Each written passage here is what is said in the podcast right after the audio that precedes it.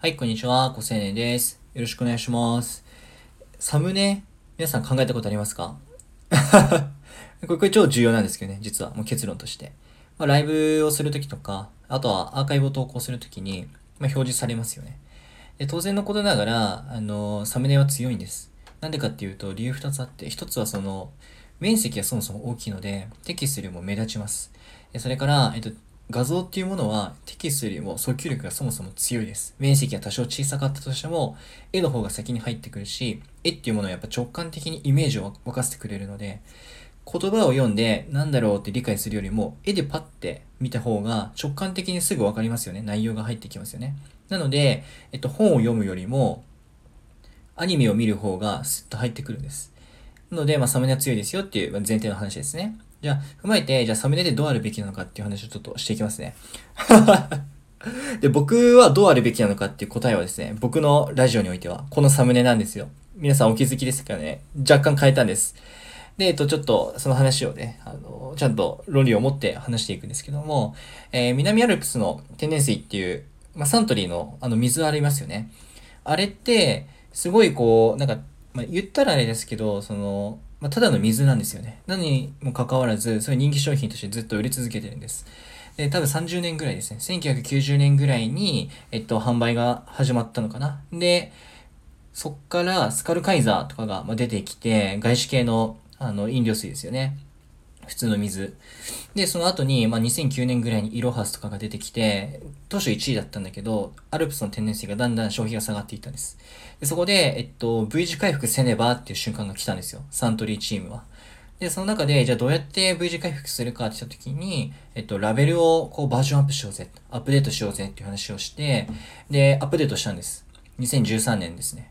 で、えっと、ラベルの左側に全体の3分の1ぐらいのサイズで鳥のイラストを入れたんですよ。多分調べたら出てきます。そしたら消費が下がったんです。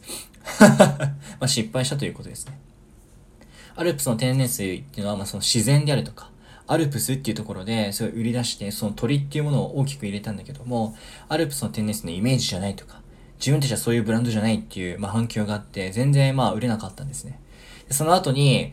もう超ヘビーユーザーですね。アルプスの天然水をもう10年以上買い続けてるとか、そういうヘビーユーザーの人たちのユーザーユーザー調査、アンケートですね、取ったことがあるので、超ヘビーユーザーの人たちは、南アルプスの天然水に対して、その愛、愛用してるわけですよね。その愛用している、まあ、イメージ、どういうイメージを持ってるのかっていうのを、過去の、その、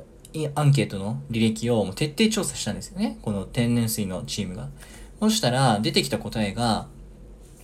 水に関する直接的なイメージじゃなかったんです。で、何かというと、なんか清々しくて思わず深呼吸したくなるっていう話とか、まあ、ひんやりして気持ちいいイメージがあるとか、すごくこう涼しいとか、空気が澄んでるとかっていう、そういうなんか冷たくて、なんか清涼感があって、なんか空気の澄んだ感じっていうイメージを持ってたんです。超ヘビーユーザーは。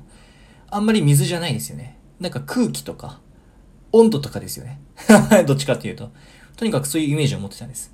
でこれを仮説として、ここに訴えていくぞっていう風に、その時のサントリーチームは考えて、南アルプスの天然水のラベルを変えたんです。えっと、背景にアルプスの山頂があって、全体的に水色と白だけで構成されていて、で、ちょっとその手前に、タンポポっぽい、タンポポじゃないな、黄色いなんか、お花とかが咲いていて、すごい澄んでいる、本当にアルプスの綺麗な空気の感じなんです。水の清涼感を訴えてるんじゃなくて、澄んだ空気を訴えてるんです。で、全体的に水色と白だから涼しい感じのデザイン。こうした結果、バーッと売れたんですね。アルプスの天然水。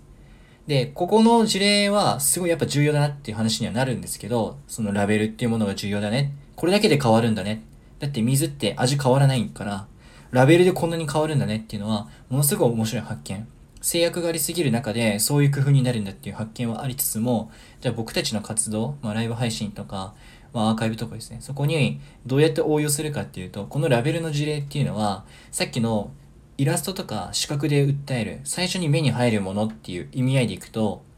ライブ配信とかアーカイブのサムネに当てはまるわけですよね。このサムネって。じゃあどうしたらいいかっていうと、ここから本題なんですけども、自分のリスナーの方たちが自分に対して、例えばじゃあ僕であったら、僕のリスナーの方たちが、高青年さんの配信はこうだからいつも聞いてますとか、こういうところ意外と好きですっていうコメントに答えがあるんです。それは、さっきの天然水で言うところのユーザー調査っていうところに当てはまりますね。で、僕の中で2つあるんです、答えが。一つは、その、運営という立場に基づいた実体験の有益な話が一つと、もう一つは、これ、本当に言われて気づ初めて気づいたんだけど、笑い声とか声が爽やかだから好きっていう、この二つなんです、主に。なので、サムネに、わらわらって入れてるんです。はい、そういうことなんですね。これでまあ、どういう反響があるのか、えー、皆さんからどういう感想をいただくのか、結果として再生数とか、じゃフォロワー数がどうなっていくのかっていうのは、わからないです。試し、試さないと。だけども、どういう戦略を持って、どういう仮説の検証を行うのかっていう意味においては、これ結構みんな、いいじゃん、試してみないよって思ってくれると思うんです。これが、まあ、その一つの戦略としての、まあ、骨の入ったやり方ですよね。でこの話は、まあ、あの、アルプスの天然水っていう、まあ、結構有名な事例を引用してますけども、別にライブ配信に関わらず、多分全てにおいて成り立つと思います。本を売るんだったら本の表紙の話になってくるし、まあ、何でもいいけど、まあ、ごめんなさい。他思いつかないや。ま